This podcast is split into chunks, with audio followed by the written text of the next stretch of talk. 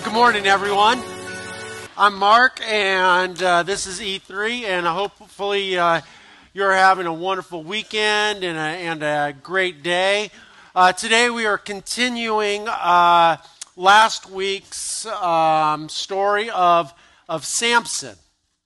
And uh, I don't know about you, but but the, the Sunday school view of Samson, a lot of times when we hear the, the word Samson, uh, the, the, the story that we heard last week, there's a, it, there's a big divide between uh, a lot of times what we think of Samson is strength and this kind of children's story and the reality of who this man or was.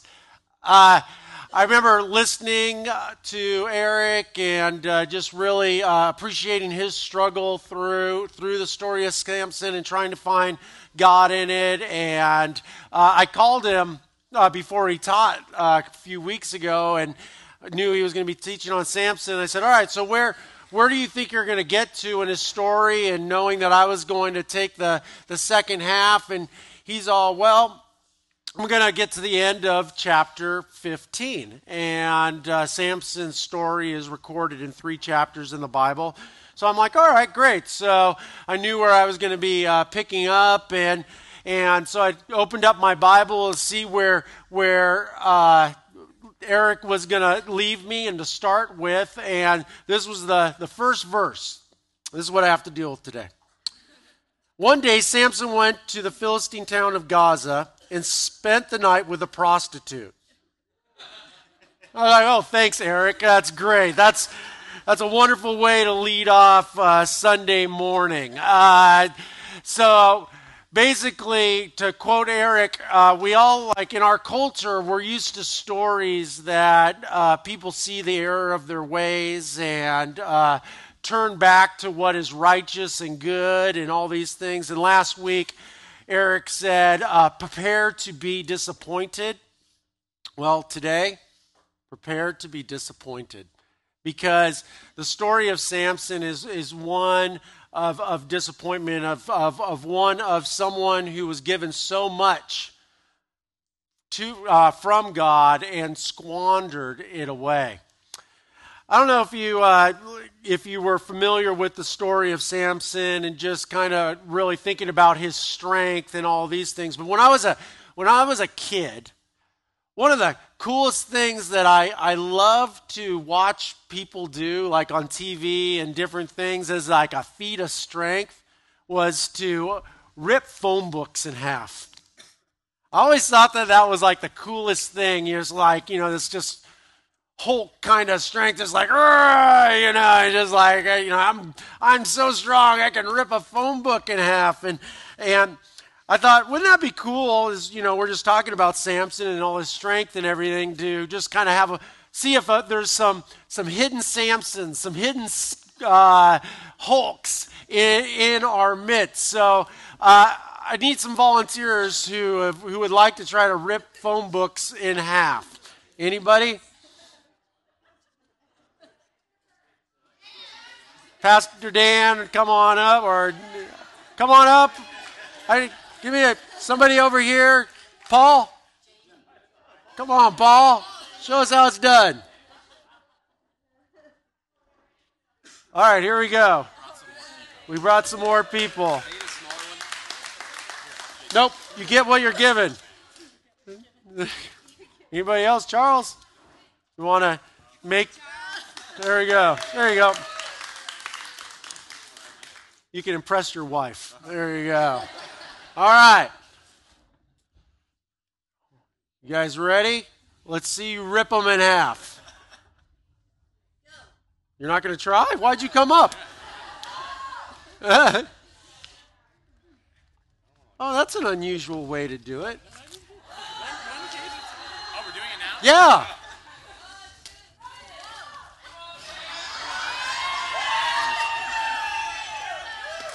Arr!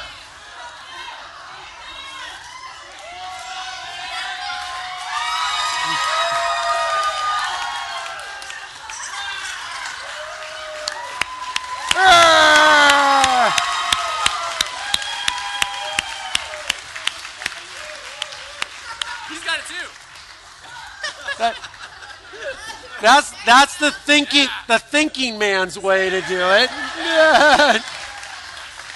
and then there's Dan. That's impressive. Yeah. That is impressive. Very very cool. There are many things you don't know about me. Well, let's keep it that way. Okay. All right. Uh, that's, well, thank you guys. That was uh, an amazing. You know, this is this is one of those things that like our grandchildren won't be able to experience because I think there's no phone book salesmen here, are there? I think it's a dying industry, not because the internet and everything. Plus, I'm sure the environmentalists don't like all this paper. So, uh, but you know, a lot of times with uh, with strengths, we, we we focus on on strengths. We we like to think about our strengths, and a lot of you know, a lot of times we just we don't like to focus on our weaknesses. They're just they're not fun to think about. But when we do that, uh, it, leads to an imbalanced life and, and the probability of, of likelihood that, that we're going to have a fall. And you think about Samson, who's especially good in one thing, or, or especially powerful or strong in his physical strength, didn't look at, at other parts. And a lot of times, when we just solely focus on our strengths and, and, our power, uh, that, that it allows for our weaknesses to ultimately destroy us. Mean, you think about it, think about different people, like famous people who were really good at something, and but there was some sort of dark thing, you know, that we didn't know about that eventually came up and destroyed them. Uh, can you think of anybody like that? I mean, like Michael Jackson, something, you know, a, a phenomenal enter, entertainer, but something dark inside him it, that eventually uh, led to his destruction. Anybody else? Who? Mike Tyson. Maybe it's a Michael thing. Michael, Mike Tyson. Yeah, definitely a phenomenal boxer. I saw him, saw him in Los Angeles in 1984 before he was, you know, it, Michael Ty, uh, Mike Tyson. And, uh, he got in the ring at the Olympics and just pounded this guy. My brother and I were like, oh my gosh, who is this guy? You know, go America, and all that kind of stuff. Uh, anybody? Michael Vick, there's another Michael, you know, a phenomenal football player. Huh? Elvis Presley, yeah, another phenomenal uh, enter, entertainer, and uh, that was my Elvis impression. Sorry, all right, all right. Uh, Dennis Rodman comes to mind, you know, basketball player, but maybe has a couple of issues. Uh, uh, Richard Nixon, too, as far as a political guy. I mean, a, a, a, a phenomenal uh, foreign, foreign affairs president, uh, opened up China, uh, but.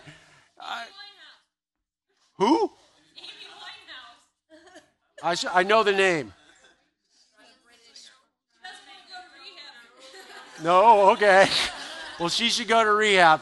So, you know, you have all of these kind of different people uh, who have these phenomenal strengths and focusing so much on their strengths that, that allows an open door for their weaknesses to eventually come and destroy them. And Samson's story, I believe, uh, really is, is part of that kind of characteristic and that kind of potential uh, deadly flaw that that each and every one of us uh, need to face.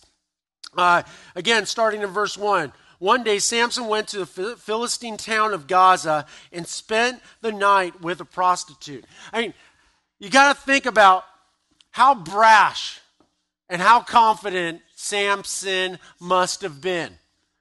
He is an Israelite, he is the ruler, he is the judge of Israel and to walk into the enemy camp and because of his strength, figuring no one's going to mess with him, and because of his strength, no one in Israel is going to question him or hold him accountable for his moral failures, and just walks right in and does an exchange uh, or a transaction with a prostitute.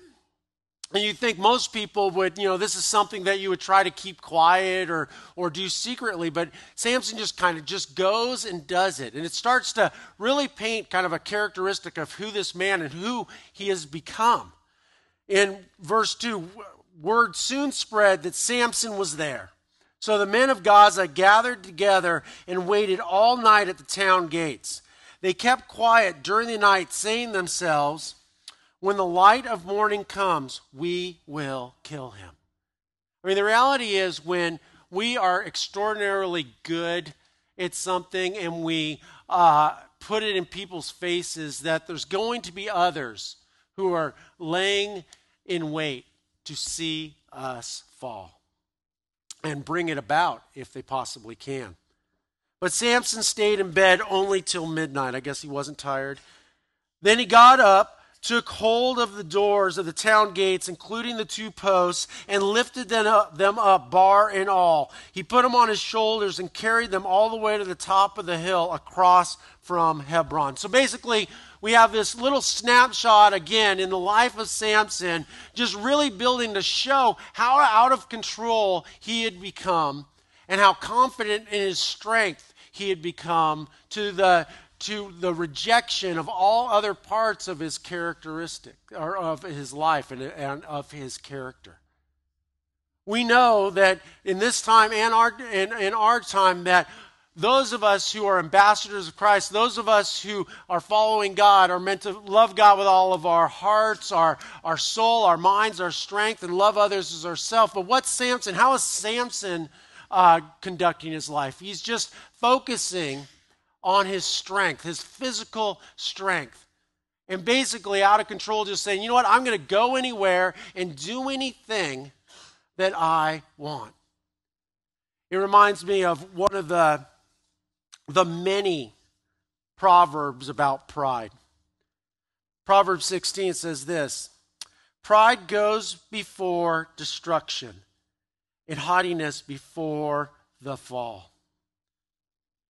You know, you think about this, and you think about it in our own lives. That, that often we, we get out in front of ourselves and, and we focus so much on the, on the things that make us good and that bring of us attention and bring us accolades that we don't think about the other, other things. And our life gets out of balance. When our life gets out of balance, we have the much greater potential of falling. We fast forward to uh, verse 4 and it says sometimes sometimes later sometime later samson fell in love with a woman named delilah. Now delilah was a philistine. She was part of the enemy. Once again if you remember from last week that that samson had fallen in love with another Philistine, and that didn't work out so well. And this time again, he's, he's just kind of rejecting the, the, the plan that God had laid out, that he doesn't really care what anybody thinks or, or what anybody else does. He's just going to do his own thing. So once again, he falls in love with Delilah. The rulers of the Philistines went to her and, and said, Entice Samson to tell you what makes him so strong and how he can be overpowered and tied up securely. Then each of us will give you 1,100 pieces of silver. That was about 28 pounds. There was about five rulers. So we're talking, um, in today's dollars, we're talking about $40,000. So they went to Delilah and they're like, Countrymen, citizen. Look, you, you have, have this person, Samson, but you know what? We want to destroy him, and we're willing to pay you $40,000 so that we can overpower him, and we need you to, to, to figure it out for us.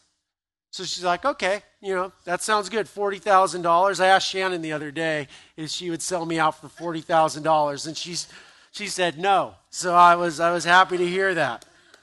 So, oh, isn't that great? Uh, made me feel good. So Delilah said to Samson, Please tell me what makes you so strong and what it would take to tie you up securely. Now, this whole story, you're, you're going to sit here and you're going to go, this is absurd. But really, when you think about it, when you think about people who have had epic failures, people have just, just completely destroyed their lives, you often sit back and go like, why did they do that? It doesn't make any sense to somebody standing out on the on, on the outside because they should have seen it coming. They should have known that this was going to lead to their ultimate destruction. But this is what pride does. It, it, it builds us up to a place where we think we are invincible. And she's coming to him and, and, and saying, Samson, please tell me what makes you so strong and what it would take, take to tie you up securely. Well, a normal person, we're sitting here going like, well, why do you want to know? You would ask maybe a question or two about it.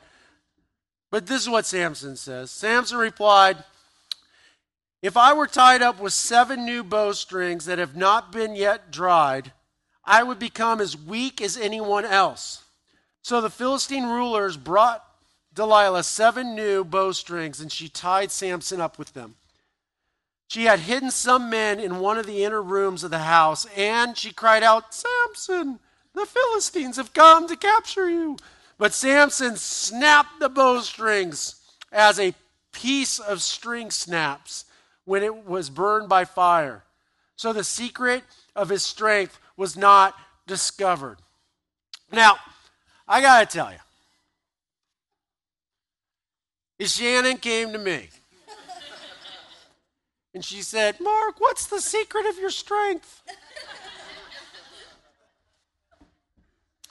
And I, I told her the seven bowstrings thing, and then, then, you know, the seven, you know, these, she set me up to, to be killed or captured by the Philistines.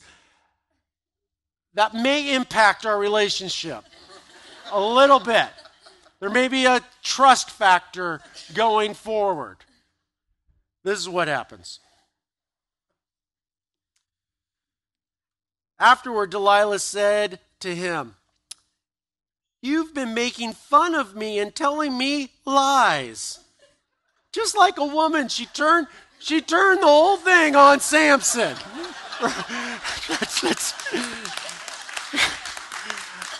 And she tried to have him killed. And now she's complaining that he lied. I don't know about you, but in the hierarchy of like bad stuff in the relationship, the whole tying up killing thing is much worse than the lying thing. Either, but I'm not advocating lying either. Now, please tell me how you can be tied up securely. I'm like, woman, you know, really? I told you once it's not going to happen again. But again, Pride blinds you. It blinds me, it blinds you, it blinds Samson, it blinds everyone to the truth of the situation. Samson replied, If I were tied up with brand new ropes that had never been used, I would become as weak as anyone else. So Delilah took new ropes and tied them up with them. The men hiding in their room, inner room as before, and again Delilah cried out, Samson, the Philistines have come to capture you. But then again, Samson snapped the ropes from his arms as if they were thread. Then Delilah said, You've been making fun of me and telling me lies. now tell me how you can be tied up securely. And it goes again. Samson replied, and it's interesting, he's getting closer to the truth here now. If you were to weave the seven braids of my hair into the fabric of your, of your loom and tighten it with a loom shuttle, I would become as weak as anyone else. So while he slept, Delilah wove his seven braids of his hair into the fabric. She then she tightened it with the loom shuttle. Again she cried out, Samson, the Philistines have come to capture you. But Samson woke up, pulled back the loom shuttle, and yanked his hair out away from the loom and the fabric. And he got away again. Then Delilah pouted this time. She, she bust out the little pouty lip. How can you tell me I love you when you don't share your secrets with me? You've made fun of me three times now. And you still haven't told me what makes you so strong. She tormented him with her nagging day after day until he decided it would be, rather, be better to be dead than to listen to this woman nag him anymore. That's Mark's translation. Uh, here it says he was just sick to death of it. Finally, Samson shared his secret with her. My hair had never been cut, he confesses, for I was de- dedicated to God as a Nazarite from birth. And then I want you to listen to this. If my head were shaved, my strength would leave me, and I would become as weak as anyone else.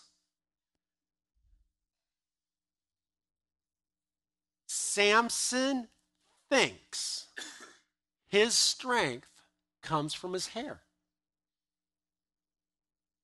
There's no mention of God.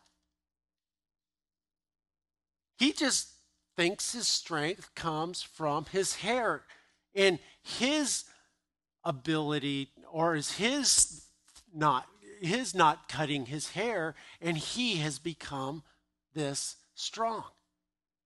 He's completely missing the point here. Verse 18 Delilah realizes he had finally told her the truth, so she sent for the Philistine rulers. Come back one more time, she said, for he's finally told me his secret. So the Philistine rulers returned with the money in their hands. Delilah lulled Samson to sleep with his head on in her lap, and then she called in the men, man to shave off the seven locks on his hair. In this way she began to bring him down, and his strength left him. Then she cried out, Samson, the Philistines have come to capture you.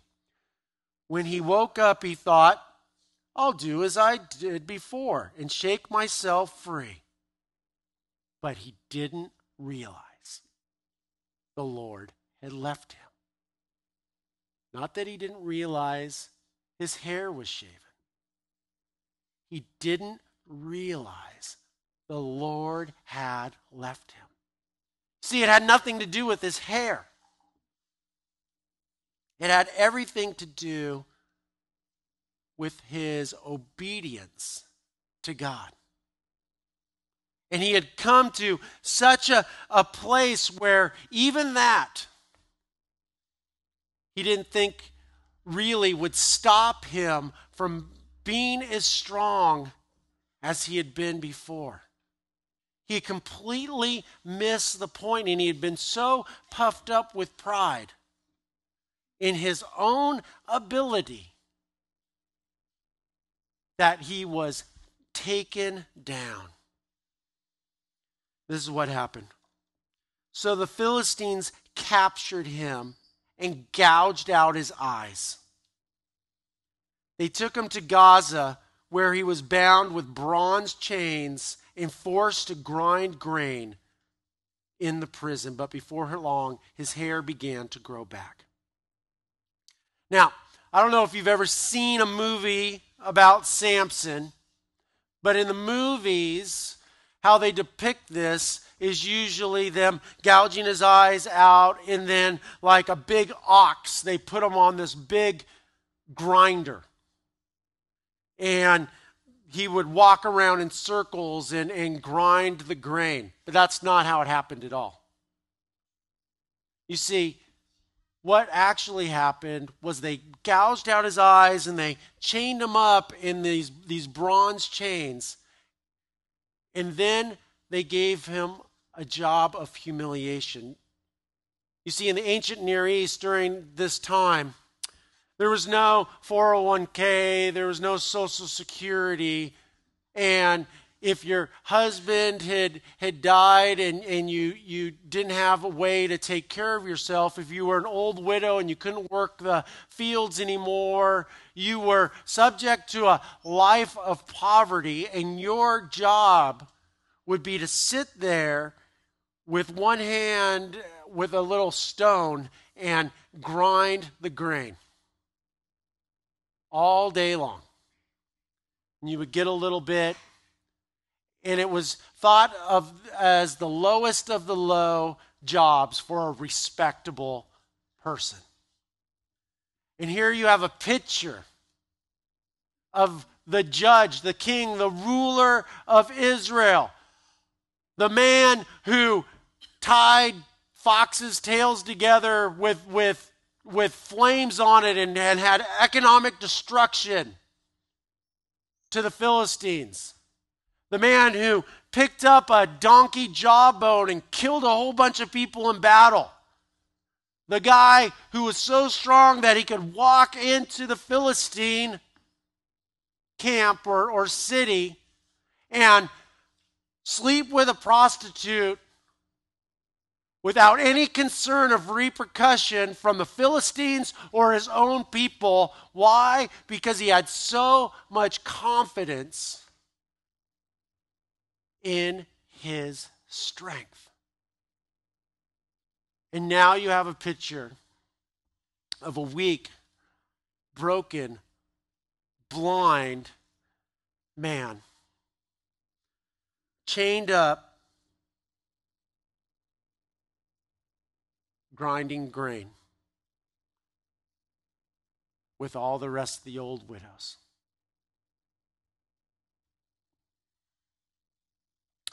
In Proverbs chapter 29, verse 23, we're told this Pride ends in humiliation. Pride ends in humiliation. This, his pride is this is where it had brought him. It brought him to this broken, humiliating place in his life. There's a problem, though. God had called Samson to be the deliverer. Remember that from last week at the very beginning? God called Samson to be the deliverer of Israel, to free his people, to be the one he called and gave him the supernatural strength to achieve his ends. But what he did with those things had led him to this awful place. continues on in verse 23 the Philistine rulers had a great festival after this all happened, offering sacrifices and praising their god Dagon. They said, Our God has given us victory over our enemy, Samson. When the people saw him, they praised their God, saying, Our God has delivered our enemy to us. The one who killed so many of us is now in our power. Guess what just happened? This prideful man who set him above himself above the law, above everyone else, above his, his enemies, have, has now been humiliated. And if it was just Samson, if that just affected Samson, then whatever. But Samson was meant to be an ambassador of Yahweh, of God. And the enemy is sitting there saying, Ha!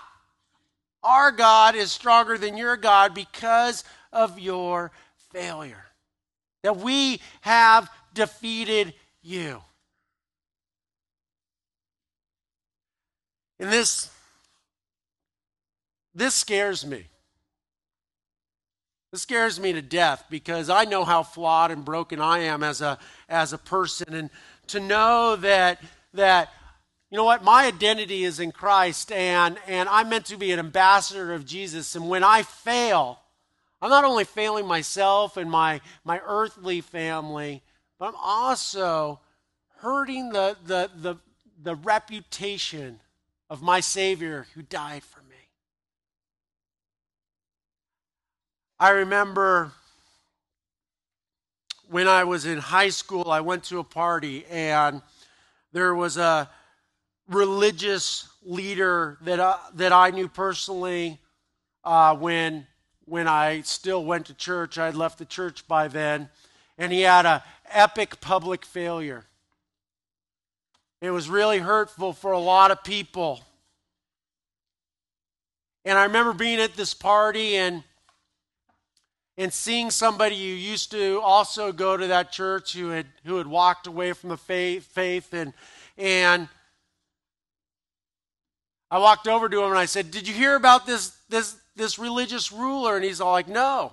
And I told him what happened, and he and he smirked, and he's all like, "I knew that God stuff was just a load of." And he went on and just said, "You know what? I'm glad I'm, I'm glad I'm away from it because God is not who He said He is." You know, our actions, our pride, and all these things, as much as we want to separate ourselves and our actions from who God is, and our actions don't change who God is, but it does change how people view our God, how we serve Him in the things that we do, and in during our adverse moments in life, how we respond are being watched by others. And it is an awesome responsibility to carry the name of Jesus Christ. And yeah, we're going to fail. But there's a big difference in having a short account with God versus how Samson went and just took advantage of the grace of God and, to, and propped himself up to a point where when he failed, you could see the smoke and flames for miles and miles and miles. Back to the party celebration, half drunk by now. The people demanded, Bring out Samson so he can amuse us. Bring out Samson so he can amuse us. He's become a sideshow. So he was brought from prison to amuse them. And they had him stand between the pillars supporting the roof. Samson said to the young servant who was leading him by the hand, Place my hands against the pillars that hold up the temple. I want to rest against them. Now the temple was completely filled with people, all the Philistine rulers, all five of them. This is important, we're there. And there were about 3,000 men and women on the roof who were watching as Samson amused them. They were laughing at him, they were laughing at God. But the truth is, in our humiliation, when everything has fallen away and our pride has been shattered, we have the opportunity to once again find the source of our strength. If there's any redeeming factor in this story, if there's anything that we can be excited about, this is it that God is a God of second chances. And that when our worldview and where our, our strength has crumbled, this is the greatest opportunity for us to once again rediscover the source of our true strength, who is Christ Jesus. Then Samson prayed to the Lord, Sovereign Lord, remember me again. Oh God, please strengthen me just one more time. With one blow, let me pay back the Philistine for the Philistines for the loss of my two eyes. Then Samson put his hands on the two center pillars that held up the temple. Pushing against them with both hands, he prayed, Let me die with the Philistines.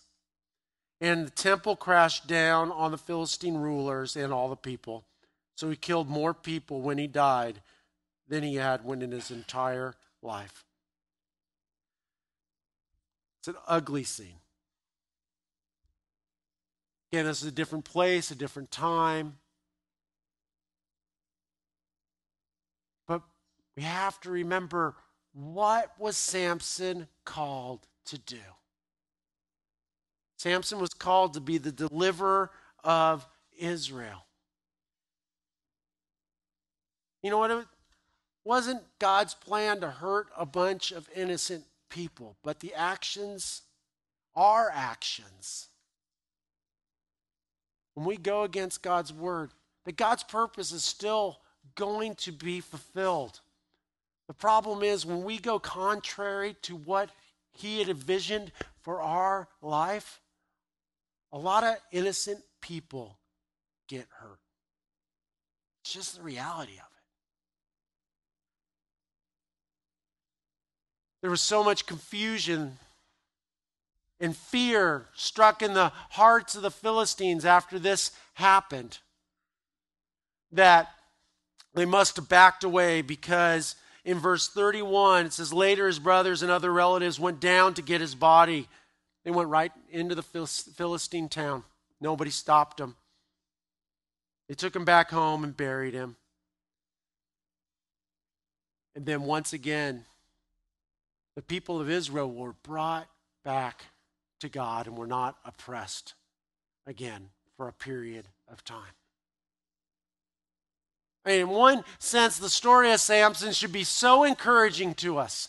To this man, let's just be honest, there's not a lot of redemptive qualities about him. He was a sex addict, he was prideful, he was a murderer. As, as far as like as people go, he was a he was a lousy human being. But God still used him to deliver his people. So on one side, we can look at it and say, you know what? We can be encouraged that you know what, if God can use a guy like Samson, he can definitely use a person like me. On the other side of this, it's a, it's, a, it's a picture of the dangers of pride, and it's also the picture of the dangers of living a, ba- a life out of balance. A life that we only do the things and find our identity in our strengths. Because, like I said, a life out of balance is a life prone to a big fall. God called us to love Him with all of our heart, all our soul, all our mind, all our strength, and to love others as ourselves. And at Samson, all he focused on was his physical strength. And it destroyed him in the process. And one of the most kind of counterintuitive themes in the Bible is that God says, you know what? Your strengths are good and I can use those, but my power is perfected in your weakness. In 2 Corinthians, in verse 12, Paul writes this Even though I have received such wonderful revelations from God, so to keep me from becoming proud, I was given a thorn in my flesh a messenger from Satan to torment me and to keep me from becoming proud. But he wasn't happy about it. He said three times, he begged the Lord to take it away each time. God said, My grace is all you need. My power works best in your weaknesses. So now I'm glad to boast about my weaknesses so that the power of Christ can work through me. That is why I take pleasure in my weakness and in the insults and hardships and persecutions and trouble that I suffer for Christ. For when I am weak, then I am strong. God's power is perfected in our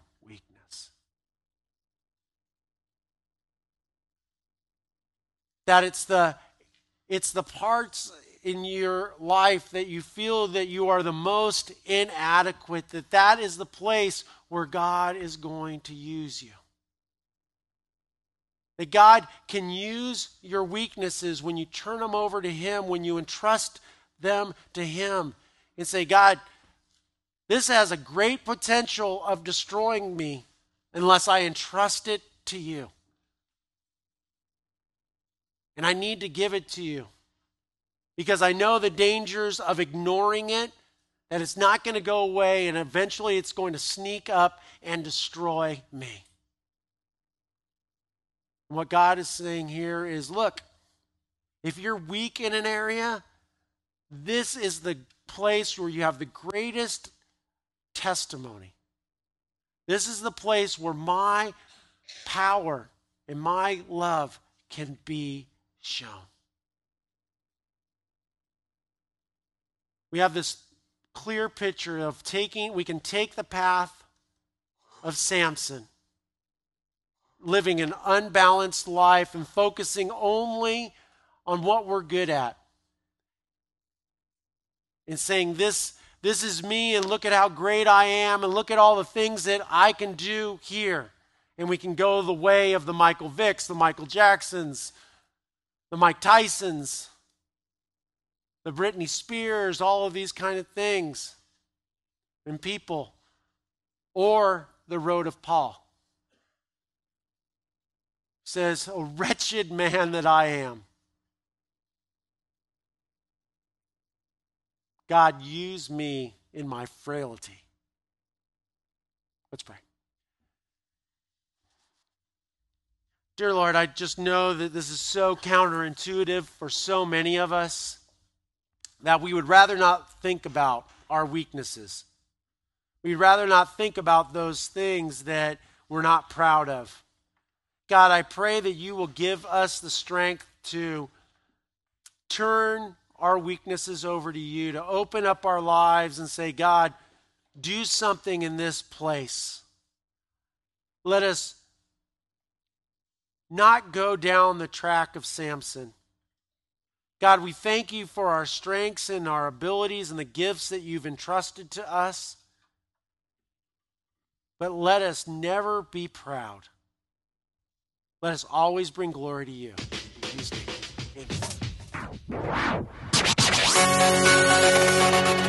Amen.